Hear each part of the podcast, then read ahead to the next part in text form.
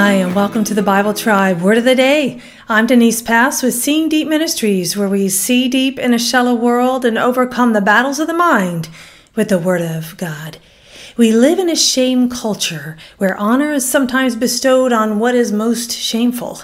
The honor we are to give is first to God, but honor is not just spoken, it is shown. Reading today in the book of Proverbs 3, and the verse of the day is Proverbs 3 9. Honor the Lord with your wealth and with the best part of everything you produce. Word of the day is honor. It is the Hebrew word kavod. It means to make weighty, noteworthy, or impressive, distinguish, abounding, to glorify.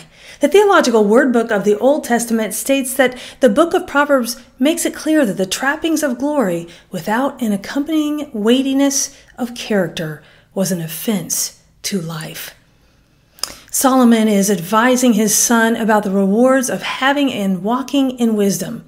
In Proverbs 3, verses 1 through 10, there are couplets that state what the wise children of God are to do, then the fruit that will be born in their lives when they do these things.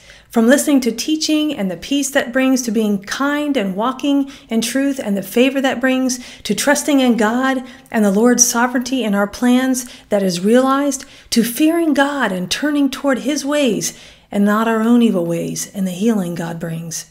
To honoring God with all that He gives to us finances, provisions, material belongings, and the abundance that God will bring.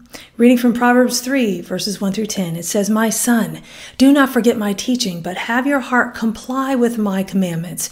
For length of days and years of life and peace they will add to you. Do not let kindness and truth leave you. Bind them around your neck. Write them on the tablet of your heart. So you will find favor and a good reputation in the sight of God and man. Trust in the Lord with all your heart and do not lean on your own understanding. In all your ways acknowledge him, and he will make your paths straight.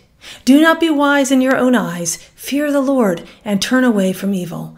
It will be healing to your body and refreshment to your bones. Honor the Lord from your wealth and from the first of all your produce.